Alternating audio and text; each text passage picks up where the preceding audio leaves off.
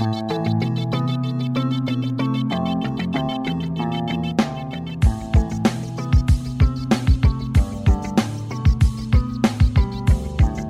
crime can be strangely fascinating. This true crime is odd, macabre, and haunted. I'm Diane, your guide into the shadows. Welcome to Phantasmal Crime.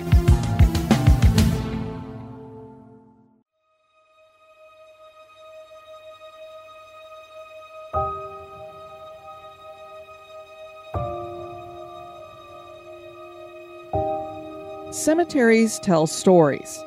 If you're willing to listen, a life can be revealed.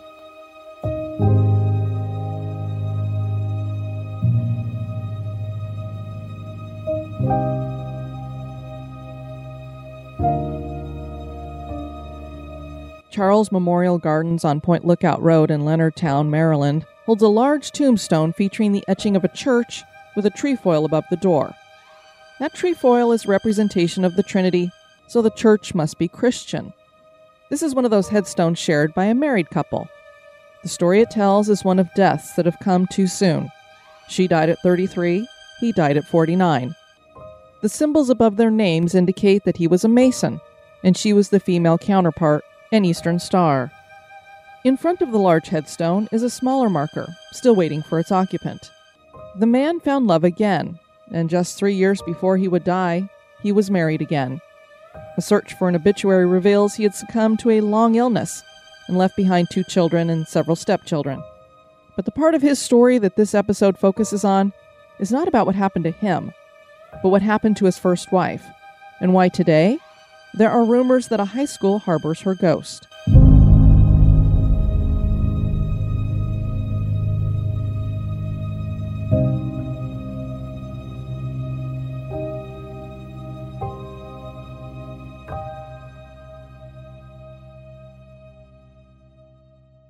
Chopticon High School was established in 1965 to serve the St. Mary's County Public Schools in Maryland and is located in the city of Morganza.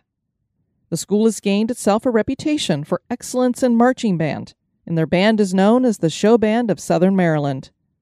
It was a music teacher that would find the murdered body of Beverly Jo Heater, whom everyone called Peachie. She was a well liked teacher, and her murder would affect the students at Chopticon High School for years, as well as the residents of St. Mary's County. Most people have that one teacher that they remember their whole lives the one who perhaps gave them some extra attention to get through a tough subject or a rough patch in life. Or perhaps this was a teacher of a favorite subject. Beverly Jo Heater was that teacher for some students. Principal Dwight Chakales said of her, she was a very pleasant person. She got along well with people, spent a lot of time in the community. It sounds trite now, but she was the kind of person parents would want their son or daughter to spend time with. Students said that she was always checking up on them and making sure they were okay. Beverly genuinely was interested in the lives of her students. Beverly Jo Rifle was born on July 18, 1951, in West Virginia to Benjamin Jack Rifle. And that's really all I could find on her early life. That's what makes the information on headstones so important. I know that at some point she decided to become a teacher and married Samuel Heater, with whom she had two sons, Samuel and Brian. Based on cemetery records, Brian himself passed away in 2018 at the age of 37. Beverly had worked at Chopticon High School for 13 years and was a business teacher, and had been in charge of the student bookstore and youth employment program.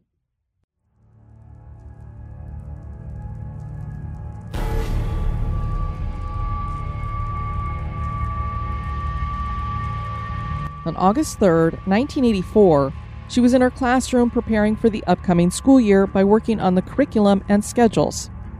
There were other teachers doing the same, and there was an 18 year old summer custodian named Lester Broom cleaning the halls. At some point around lunchtime, Beverly was attacked in her second floor classroom and dragged 20 feet to a girls' restroom where she was found dead by the music teacher three hours later. The investigation found that she had been stabbed in the neck from behind in the classroom and then was dragged to the restroom, where she was raped and stabbed again.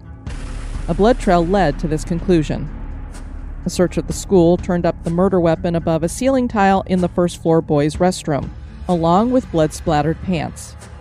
That murder weapon was an 8 inch kitchen knife. The police immediately looked to Lester Broom as their suspect.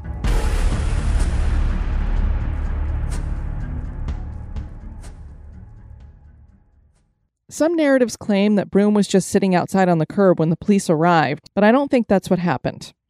Broom had been a former student at Chopticon, and although he had not taken any classes with Beverly, the two were thought to have probably known each other. Broom was arrested at a juvenile halfway house named Loretta House, and he was charged with first degree murder and first degree rape on August 6th and held without bond. He initially pled not guilty by reason of insanity. State laws prevented anyone from obtaining information as to why Broom was at the halfway house, but he was working at the school under a federal jobs program. Two weeks after the murder, Broom was indicted by a St. Mary's County grand jury on charges of rape and murder. This was a nine count indictment, and the Assistant State's Attorney, F. Michael Harris, was considering asking for the death penalty. On June 7, 1985, Lester Broom changed his plea and pled guilty to first degree murder. Judge Jacob S. Levine set sentencing for July 9, 1985, and St. Mary's Assistant State's Attorney Walter Dorsey said the maximum penalty Broom could receive would be consecutive life sentences for the murder and sex offense charges, plus 18 months for the petty theft charge. Clearly, Broom had pled guilty so that he would not face the death penalty. As to what the sentence ultimately was, I couldn't find any information. I believe he more than likely got life in prison without parole. I did locate Broom as still being incarcerated at the Western Correctional Institution of Maryland, and he is currently 57 years old. The Heater family filed a $9 million lawsuit charging the county superintendent, the Board of Education, and representatives of the area's private industry council with civil rights violations resulting from their gross negligence, hiring, and lack of proper supervision of Lester Broom.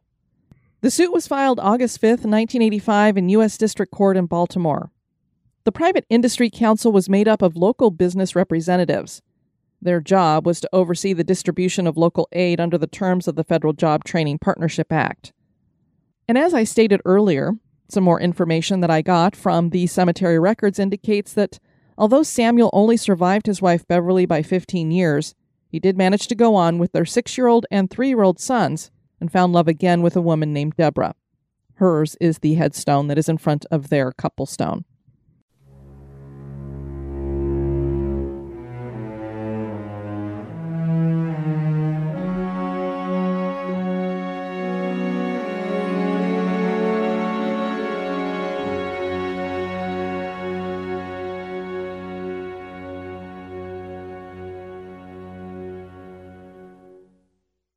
Stories of hauntings going on at Chopticon High School started almost immediately after the murder. Staff and students claimed to hear the clicking of high heels in the second floor hallway when no one was in the hallway. And this is the most common occurrence. One source claims she and her friends were standing in one of the hallways of Chopticon High School when they heard phantom footsteps, footsteps sounding like high heels clicking down the hall and walking right next to where they were standing. Needless to say, they were spooked and fled the hallway immediately. Feelings of impending doom and an air of uneasiness are quite often felt by students and even teachers that go to Chopticon High School to this day. The bathroom where her body was left has unexplained things happen at times as well. I have heard that the high school has undergone some renovations and so it looks a lot different on the inside, but that hasn't toned down the hauntings. A member of Three Notch Paranormal Investigations wrote, when I went to Chopticon High School, I spent the night in the smaller auditorium during a cheerleading fundraising night. The girls and I were terrified to stay at the school, even though the stories of hauntings weren't quite so popular back then. The school still carried an air of something isn't right here, intended to creep most of us out to the point where we didn't want to leave the auditorium without a large group of girls going together. I never heard footsteps or experienced blatant paranormal activity, except the feeling of something being around us, a feeling that I never quite shook like someone was always watching us. Danielle wrote in 2020 I attended Chopticon High School and had several classes on the particular hallway of her classroom and the bathroom where she was found. The hallway itself has a strange aura, and the bathroom is very eerie. It's cold and unsettling to the point, during or traveling to my typing and record keeping class, I stopped using it. I would walk the distance to use another bathroom. My seat in typing class was in the front near the door, and I could tell you many times I looked up and out into the hallway because I could hear heels clicking down the hall. Then I would look up and see no one. I did not even know the story of Mrs. Heater until years after I graduated. I generally do not subscribe to the idea of ghosts or the paranormal, but the feeling of that particular part of the school was very real. A woman named Brandy wrote in 2020 I owned her old house, and it too was haunted. There were dark shadows. Dogs would bark for no reason as if someone was there. Laundry detergent would fly off the shelf and bust all over the kitchen floor in the middle of the night. We'd hear someone walking up the front deck steps, and there'd be nobody there. My young child would have screaming fits in the bedroom at night and lock eyes with something in the corner, something I couldn't see. I would take her out of the room, and then she'd be fine. Beverly Heater was one of those teachers that is hard to forget, and her death left a memorable imprint on the school. And she also left her spirit there. Is Beverly still roaming the halls of her former school and home? That is for you to decide. I want to give special thanks to Cameron Radke for suggesting this haunted true crime. I also, in my research, stumbled upon this poem that was shared by a young person using the name Casper's Haunting. It's called The Ghost Teacher. The school is closed, the children gone, but the ghost of a teacher lingers on. As the daylight fades, as the daytime ends, as the night draws in and the dark descends, she stands in the classroom as clear as glass and calls the names of her absent class. The school is shut, the children groan, but the ghost of the teacher, all alone, puts the date on the board and moves about as the night draws in and the stars come out. Between desks, aglow in the gloom, and calls for quiet in the silent room. The school is a ruin, the children fled, but the ghost of the teacher, long time dead, as the moon comes up and the first owls glide, puts on her coat and steps outside. In the moonlit playground, shadow free, she stands on duty with a cup of tea. The school is forgotten, the children forget, but the ghost of a teacher lingers yet. As the night creeps up to the edge of day, she tidies the plasticine away, counts the scissors, a shimmer of glass, and says, Off you go to her absent class. She utters the words that no one hears, picks up her bag, and disappears. Thanks so much for listening to History Goes Bumps Phantasmal Crime. If you'd like to share with us a haunted crime that you've heard about, please write us at historygoesbump at gmail.com. I've been your host, Diane. Join me on the next episode for another trip through the shadows. This has been a production of History Goes Bump podcast.